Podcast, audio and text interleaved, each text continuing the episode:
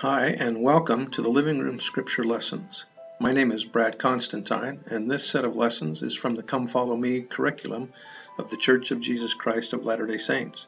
Although this is not an official recording of the Church, every attempt has been made to be as doctrinally accurate as possible. There are several other Come Follow Me resources to help with your Gospel and Scripture study. These lessons tend to go a little deeper into the doctrine than most resources, Hopefully this resource will be different enough from the others that you'll come back each week. On the Living Room Scripture Lesson website is a digital version of the lessons, which has more material than can be mentioned in the podcast.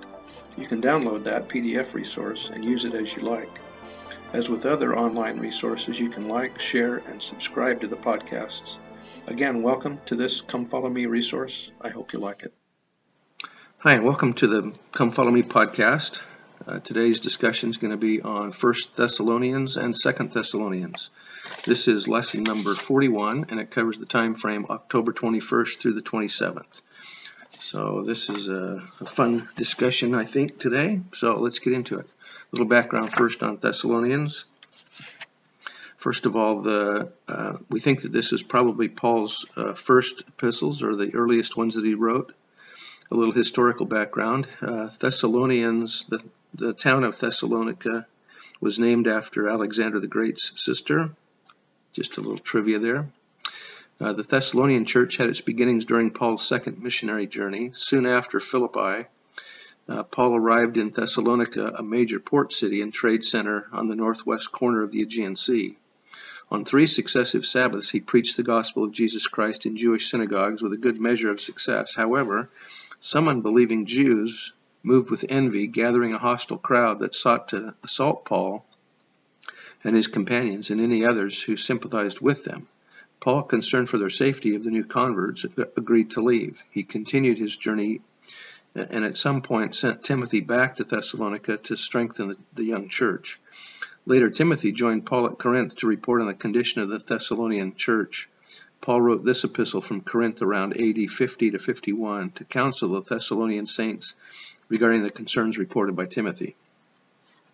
The theme of this of these of these epistles, uh, at least uh, First Thessalonians, is that Paul wrote this letter to encourage the Thessalonians to live worthy in preparation for the coming of the Lord and to relieve their concerns about relatives who had died without a knowledge of the, of the gospel. it's interesting that even back then, in New Testament times, they were thinking about the second coming coming pretty soon. Okay, um, let's go into this one, chapter one of First Thessalonians. Again, verse uh, verse two, he says grace and peace again, which means greetings to both Gentile and Jew. Uh, verse two, we give thanks. Now, some of these attributes here that he's giving in this first chapter um, and second chapter are attributes that missionaries have. So I want you to notice some of these things that he's mentioning here. Giving thanks always, making mention of you in our prayers. So he's, he's saying here to for the missionaries to pray always to their about their members. Down five, uh, down in verse 5 for our gospel came not unto you in word only but also in power so we're not just preaching the word of god to to those that want to hear but we're doing it with power power in the holy ghost uh, let's go down to verse 10 and to wait for his son from heaven. So they're waiting for the second coming. This caused a little bit of a problem among the saints in Thessalonica because they were um, expecting it to be imminent, so they didn't they didn't want to work. And so he's counseling them against just sitting there waiting uh, waiting for the Lord to come. All right, chapter two. Again, um, some missionary attributes here. Verse two and chapter two. Uh, but even after they had that we suffered before and were shamefully entreated, so they're willing to withstand persecutions for the for the word's sake. He's mentioning here the experience in Philippi uh, that they were bold in uh, in our God to speak unto you the gospel. So with boldness they spoke about the gospel to the to the non-members. Verse four, we were allowed or found worthy of God to be put in trust with the gospel. So they were entrusted to, to preach the word. We speak not as pleasing, but unto God, not pleasing unto men, but God. We're saying the things that God would have us say, uh, which trieth our hearts. Verse 5 Neither at any time using we flattering words. In other words, they're teaching the truth. They're not trying to uh, persuade with flattery or anything. verse 6, we might have been burdensome. So we're, we're giving the word even though it might be a problem sometimes to us. Verse 7, we were gentle among you, even as a nurse cherisheth her children. So they're being kind and gentle to their, to their um, people that they're talking to. Verse 8, so being affectionately desirous of you, we are willing to have imparted unto you not the gospel of God only, but also our own souls because ye were dear to us. So here's the affection and kindness and the feelings that they have toward their uh, the people that they're teaching. Verse 9, For ye remember, brethren, our labor and travail, for laboring night and day. So they're very diligent here as they teach the gospel. Uh, because we would not be chargeable unto you, uh, unto any of you, we preached unto you the gospel of God. Uh, verse 10, we are witnesses, and God also how holily and justly and unblameably we behaved ourselves among you that believe. So we're trying to keep the commandments here. Uh, verse 11, we exhorted, we comforted, we charged every one of you as a father doth his children. So he's being very solicitous of them and very kind and very fatherly. And these are attributes that missionaries should have. All right, let's go then to chapter 3. Um, chapter 3, uh, down to verse 5, he says, For this cause, when I could no longer forbear, I sent you, I sent to know your faith. So he sends Timothy back to Thessalonica, among the Thessalonians, to uh, see how they're doing, because he can't go himself. Uh, down to verse 13, to the end he may, may establish your hearts unblameable in holiness before God, even our Father at the coming of our Lord Jesus Christ with all his saints. And here he's talking about what the second coming would be like, that the saints will be joining with, uh, with the Savior in the second coming. Brigham Young said, Do not be too anxious for the Lord to hasten this work. Let our anxiety be centered upon this one thing, the sanctification of our own hearts, the purifying of our own affections, the preparing of ourselves for the approach of the events that are hastening upon us. This should be our concern. This should be our study. This should be our daily prayer. Seek to have the Spirit of Christ that we may wait patiently the time of the Lord and prepare ourselves for the times that are coming. This is our duty. So he's saying, don't be overly concerned about when the second coming is going to happen, but uh, work on your own sanctification and purification so that when he does come, then you're ready. All right, let's go to chapter 4. Um, again, he's talking here about uh, being holy and being sanctified. Verse 3 For this is the will of God, even your sanctification. Uh, as Millet McConkie said, to be sanctified is to become clean, pure, and spotless, to be pu- pu- to be free from the blood and sins of the world, to become a new creature of the Holy Ghost, one whose body has been renewed by the rebirth of the Spirit. Sanctification is a state of saintliness, a state attained only by conformity to the laws and ordinances of the gospel. The plan of salvation is the system and means provided whereby men may sanctify their souls and thereby become worthy of a celestial inheritance. And we've said before that sanctification is to become holy, uh, to become like Heavenly Father in Jesus Christ. Down to verse 7 The God, for God hath not called us unto uncleanness, but unto holiness. Remember, brethren, that, that He has called you unto holiness, and need we say, to be like him in purity. How wise, how holy, how chaste, and how perfect then you ought to be to conduct yourselves in his sight. And that was Joseph Smith. Down to verse 9, he says, uh, Love one another. Uh, and that's, again, attributes that missionaries have. Verse 14, For if we believe that Jesus died and rose again, even so then, Oh, even so them also which sleep in Jesus will God bring with him. So again, this is who, what's going to happen at the second coming. Uh, the living are caught up to meet their returning Lord, and with him they will they shall return to live on earth, which will then be changed and receive its paradisiacal glory. When the living arrive at the age of a tree or a hundred years, they shall be changed from mortality to immortality in the twinkling of an eye, and shall then reign as kings and priests in exalted glory. In other words, they'll be twinkled. Also at our Lord's return, the righteous dead shall come forth from their graves with celestial bodies to meet their God. They then, as kings and priests, shall live and reign with Christ on earth in resurrected glory for a thousand years. Thus the saints, whether they sleep in the Lord or live in the flesh until he comes, shall inherit glory and honor and salvation at his coming. the formal shall even shall even we say ritualistic judgment when we all stand before his bar shall not take place until after the millennium, after all have come forth from the dead. Uh, okay, down to verse 15. For this we say unto you by the word of the Lord, that they who are alive at the coming of the Lord shall not prevent them who remain unto the coming of the Lord are asleep, and who are asleep. In other words, those that are dead will rise from the in the resurrection and join the Savior at his second coming. For the Lord himself shall descend from heaven with a shout, a cry or of command, a cheer, with the voice of the archangel, and with the trump of God, and the dead in Christ shall rise first. The righteous dead shall come forth in the resurrection of the just, wicked men shall rise second in the resurrection of the unjust. The catching the catching up of the living saints shall take place at the same time the righteous dead are resurrected. So the resurrection of the saints and the and the rising, the lifting up off the earth of the righteous at the second coming will all occur around the same time. Verse 17 Then they who are alive shall be caught up together into the clouds with them who remain to meet the Lord in the air, and so shall we be ever with the Lord. So at the second coming, then we'll be raised up.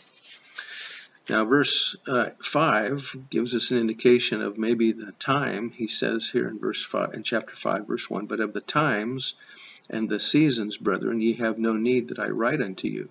For yourselves know perfectly that the day of the Lord so cometh as a thief in the night. Now, we, we often think about what does that mean. Um, let me just continue here. To those who are wa not watching, to the members of the church, he will not come as a thief in the night. So, what does he mean here? We know that uh, that Jesus gave the parable of the thief uh, coming, that we would be watchful. Um, so let's look at this a little closer. Verse 3 For when they shall say peace and safety, then sudden destruction cometh upon them, as travail upon a woman with child, and they shall not escape. But ye, brethren, are not in darkness, that that, that day should overtake you as a thief. In other words, he says, uh, He shall come as a thief in the night unexpectedly and without warning to the world, to those who are in spiritual darkness, to those who are not enlightened by the power of the Spirit, but his coming shall not overtake the saints as a thief, for they know and understand the signs of the times. In other words, we will be watching for the second coming and be aware of it when it happens. Verse 5 Ye are all the children or sons of light, and the children of the day. We are not of the night nor of darkness. Therefore let us not sleep as do others, but let us be let us watch and be sober. In other words, be vigilant or circumspect. For they that sleep, sleep in the night, and they that be drunken are drunken in the night. So he's talking here about about being prepared for the second coming, and uh, that those that are watching, those that are being careful, those that are noticing, um, are not going to be caught unawares. They're going to be uh, aware of when the second coming happens. Now it's interesting in the in the first verse of this chapter that he mentions the word seasons, uh, that we will know the season of his coming. I wonder if the fall which is uh, which has the Feast of Tabernacles, the Feast of Trumpets, the Day of Atonement, uh, the Yom Kippur, which is the new year, the new uh, civil year uh, for the Jews. I wonder if that might be the timing of the second coming, the season of the second coming, just because the symbolism of that, and also surrounding uh, October General Conference, uh, very similar to what the Jews celebrated when they had their feasts in October, September, October. We also have a feast in the same time, and that's General Conference. All right, continuing on with chapter 5, down to verse 13, and to esteem them very highly in love for their work's sake and, and be at peace among yourselves. He's telling them here to love the love church leaders, love those that labor with you.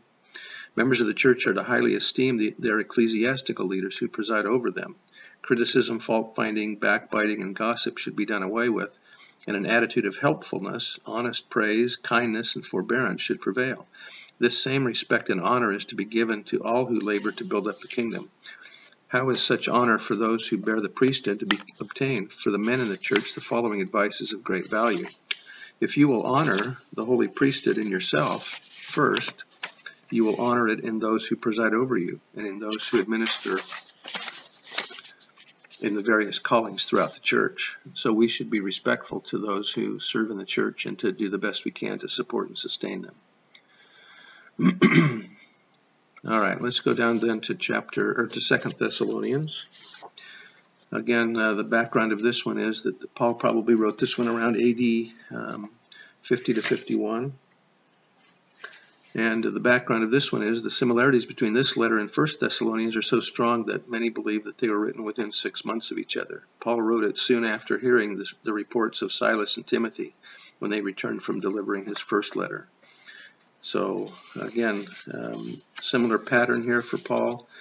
Uh, the servants of God the Father and our Lord Jesus Christ. Um, again, his greeting, his thanks, his judgments. Um, verse 7 And to you who are troubled, rest with us when the Lord Jesus shall be revealed from heaven with his mighty angels. Again, he's talking here about the second coming, uh, which is a common theme he's, he's using in this, in this particular set of epistles. Chapter 2. Now, verse 1 is a, scripture mastery verse talking about the apostasy. He says, Now we beseech you, brethren, by the coming of our Lord Jesus Christ, and by our gathering together unto him, that ye be not soon shaken in mind or be troubled by letter, except ye receive it from us, neither by spirit nor by, nor by word, as that day, as that the day of Christ is at hand.